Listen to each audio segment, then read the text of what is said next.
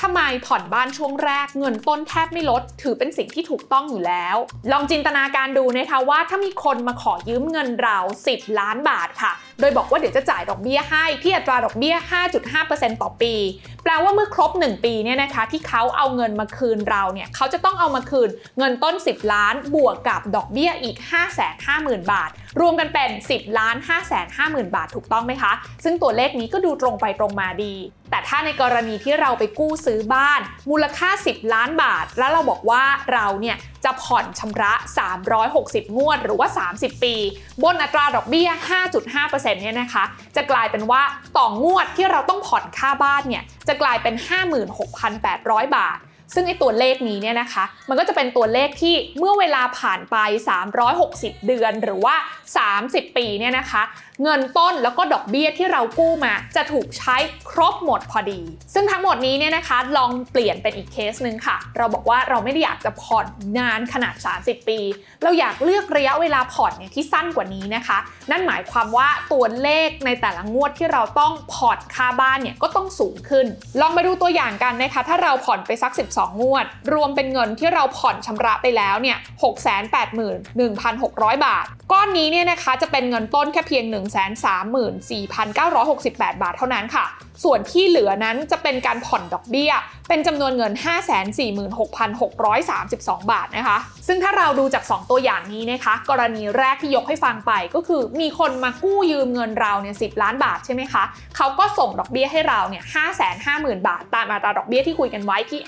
5.5%ในระยะเวลา 1 ปี ส่วนกรณีที่ 2 คือการที่เราไปกู้ซื้อบ้านนะคะ ถ้าเทียบเวลาเดียวกันที่กรอบ 1 ปีเนี่ยการกู้ซื้อบ้านนั้น เราจะเสียดอกเบี้ยไป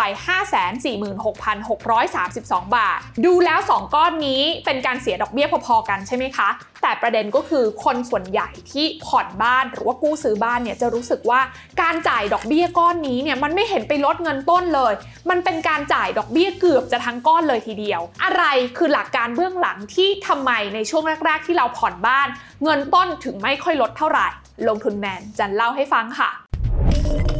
ขอต้อนรับเข้าสู่รายการลงทุนแมนจะเล่าให้ฟังสำหรับการผ่อนบ้านแล้วเนี่ยมีอยู่ 2 ประเด็นที่ทุกคนต้องรู้ค่ะ 1. ดอกเบี้ยบ้านเนี่ยเป็นการคิดแบบลดต้นลดดอกนะคะ นั่นหมายความว่าดอกเบี้ยในแต่ละงวดเนี่ยนะคะ จะถูกคิดจากเงินต้นคงเหลือจากงวดที่แล้วค่ะ ซึ่งก็หมายความง่ายๆค่ะว่าเมื่อเงินต้นลดลง ดอกเบี้ยก็จะลดลงตามมาด้วยข้อ 2 ค่ะ เงินที่เราจ่ายออกมาในแต่ละงวดเนี่ยนะคะ จะถูกเอามาตัดเป็นดอกเบี้ยก่อน แล้วส่วนที่เหลือเนี่ยค่อยไปหักเงินต้น งวดที่1เนี่ยเงินต้นงวดก็คือ 10 ล้านบาทใช่ไหมคะ ดอกเบี้ยคิดกันที่ 5.5%ต่อปี นั่นแปลว่าเราจะผ่อนดอกเบี้ยเนี่ยเท่ากับ 45,833 บาทต่อเดือน ฉะนั้นนะคะจากยอดเงินผ่อน 56,800 บาทต่อเดือน ในงวดแรกเนี่ยจะถูกตัดไปเป็นดอกเบี้ยเลย 45,833 บาทค่ะและจะนำไปตัดเป็นเงินต้นเนี่ยก็แค่ยอด 1967 บาทเท่านั้นนะคะ ส่วนเงินต้นคงเหลือเนี่ยก็จะเอามาคิดจากการที่มียอดเต็ม 10 ล้าน หักออกด้วย 1967 เมื่อสักครู่นี้ ก็จะเหลือเป็นยอดคงค้าง 9 9 8 9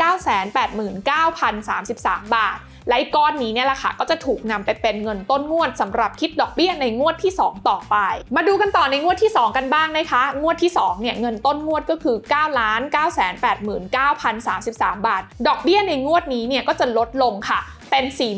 45,783 บาท แล้วเขาก็จะนำเงินก้อนนี้เนี่ยนะคะ ไปหักออกจากเงินผ่อนทั้งงวดก็คือ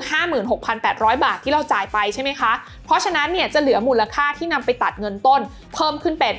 11,017 บาทนั่นเอง เราน่าจะพอเห็นภาพกันแล้วใช่ไหมคะว่าในช่วงแรกๆเนี่ยที่เงินต้นยังเยอะอยู่เนี่ยนะคะ เวลาเราผ่อนชำระไป มันก็เลยถูกคิดไปเป็นส่วนของดอกเบี้ยเนี่ยค่อนข้างเยอะ แต่ว่ายิ่งเวลาผ่านไปค่ะ เมื่อเรามีการตัดเงินต้นลดลงเรื่อยๆเนี่ยนะคะ ในที่สุดเนี่ยนะคะ ส่วนเงินที่ต้องเอาไปเป็นส่วนของดอกเบี้ย มันก็จะลดลงตามมา จนกระทั่งเงินต้นส่วนเนี้ยถูกหักหมดนั่นเอง แต่รู้หรือไม่คะว่ากว่ายอดเงินที่เราผ่อนไปเนี่ยจะถูกตัดเป็นเงินต้นมากกว่าดอกเบี้ย ก็ต้องรอจนถึงงวดที่ 210 กันเลยทีเดียว ซึ่งในงวดที่ 210 นั้นนะคะ ยอดผ่อน 56,800 บาทเนี่ยจะคิดเป็นดอกเบี้ยอยู่ที่ 28,280 บาท แล้วก็คิดเป็นส่วนของเงินต้นอยู่ที่ 28,520 บาทค่ะทีนี้เมื่อเรารู้แล้วใช่ไหมคะว่าดอกเบี้ยในช่วงแรกที่มันสูงสูงเนี่ยก็เป็นเพราะว่าเงินต้นมันยังเยอะอยู่ แล้วอย่างนี้เราจะทำอะไรกันได้บ้าง เราก็สามารถโปะได้นะคะ การโปะในที่นี้ก็คือเอาเงินก้อนเนี่ยจ่ายเข้าไปค่ะ ซึ่งเขาก็จะหักดอกเบี้ยตามที่เขาคิดไว้ ส่วนที่เหลือที่เป็นส่วนเกินจากการโปะของเรา ก็จะถูกเอาไปหักลดจากเงินต้น และเมื่อเงินต้นนั้นลดลงเร็ว ก็จะทำให้ดอกเบี้ยในงวดถัดๆมานั้น ลดลงตามไปด้วย ซึ่งแน่นอนค่ะว่าพอเป็นแบบนี้การเลือกที่จะโปะในช่วงแรก ๆ ของการผ่อนชำระ ก็จะดีกว่าการไปโปะในงวดหลังๆ ในทางตรงกันข้ามนะคะ การค้างค่างวด หรือว่าการเลือกจ่ายแค่ขั้นต่ำเนี่ย ทำให้เงินต้นเนี่ยไม่ได้ลดลง เพราะว่าดอกเบี้ยที่เราไม่ได้จ่ายในงวดนี้เนี่ยนะคะ จะถูกทบเข้าไปเป็นเงินต้น เพื่อที่จะคิดดอกเบี้ยในงวดถัดไป ถัดมาคือการพยายามหาตราดอกเบี้ยที่ต่ำอยู่ตลอดเวลานะคะ อย่างเรื่องของการ refinance เมื่อครบกำหนดเวลาว่าง่าย ๆ ก็คือเราสามารถย้ายไปผ่อนกับธนาคารอื่นที่มีโปรโมชั่นดอกเบี้ยที่ดีกว่า